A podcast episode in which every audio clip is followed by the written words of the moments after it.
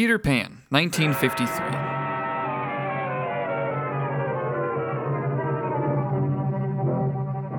Based on the 1904 play, Peter Pan states in its opening lines that this story, quote, has happened before, as the myth of Peter Pan is one that repeats for generations, and much like Alice in Wonderland, the film centers a young woman getting the fairy tale adventure she wished for and exiting it wanting to grow up. While the themes of Alice paint with a broad brush and lean on the absurdity of the source material, this film struggles with Wendy's coming of age as her self image is pitted against other women, and the narrative forces an obligatory motherhood through her interactions with her siblings, the Lost Boys, and Pan himself. The third feature of the 50s is again directed by Geronimi Jackson and Luske, further developing their whimsical style. While the visuals of Alice pose their own challenges, Peter Pan depicts many characters in flight, including Tinkerbell, who does so at a smaller scale and leaves fairy dust in her path.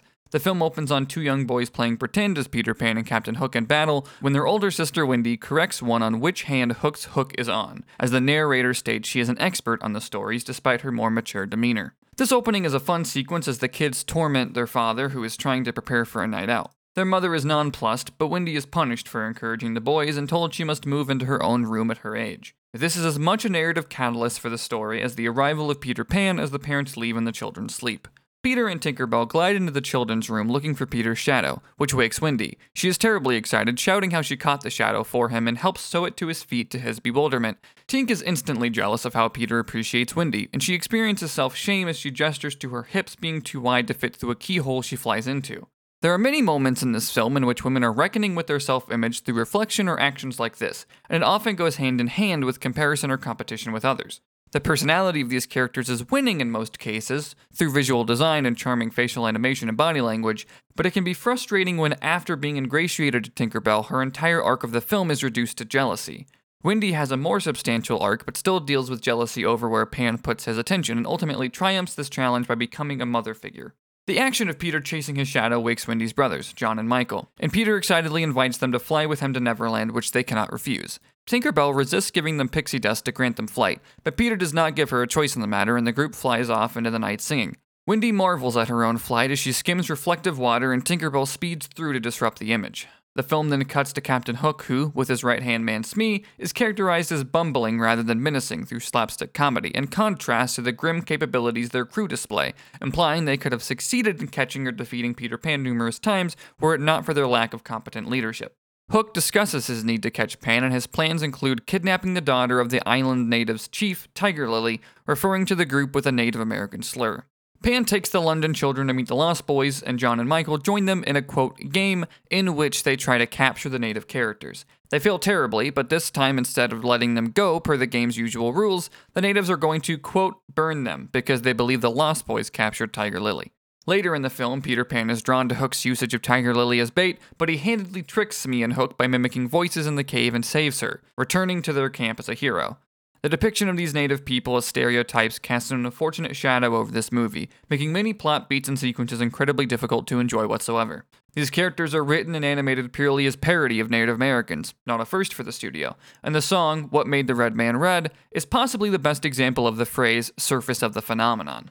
The character's skin color is treated as something that does not intrinsically need respect and or does not exist in any real context that others them or marginalizes them, and the characters are seen using fake jokey sign language. As a result of this lack of consideration, the punchline of this song is that the nominal, quote, red man is blushing when he is kissed. While the natives are an element from the play the studio is adapting, it could have easily been cut from the screenplay, and the inclusion is in a manner that mines racist depictions and harmful language for comedy. Throughout that musical sequence, Peter is also receiving affection and attention from Tiger Lily that makes Wendy jealous, and her mood is made worse by the fact that she is the one kid not allowed to play and dance, treated differently for being a young woman.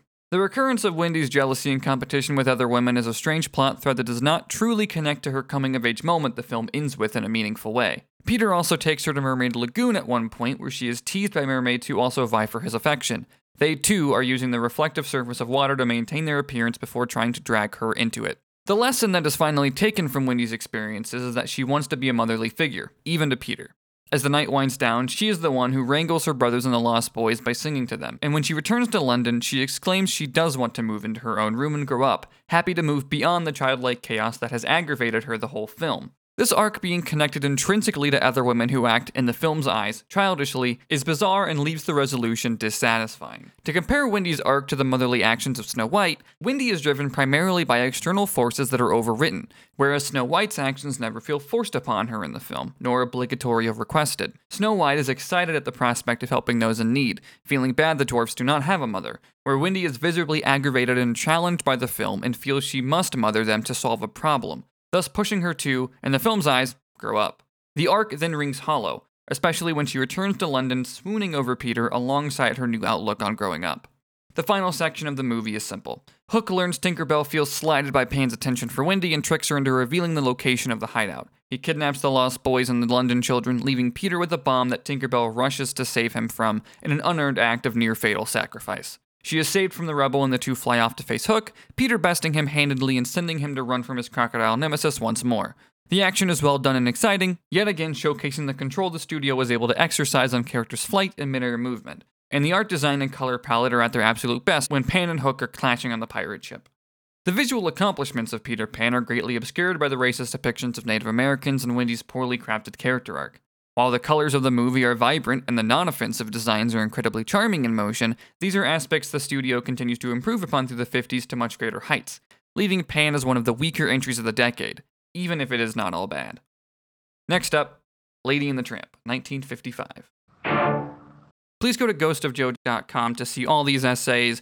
You can also find a link to this one directly in the show notes of this upload, and there you will find in text citations and works cited and share it with anyone who you think cares a lot about Disney animation. You can also find myself on Twitter at Ghost of Joe, Ghost of J-O. The music used in this audio version is from The Skeleton Dance, a Disney Silly Symphony short. Thank you for listening and reading.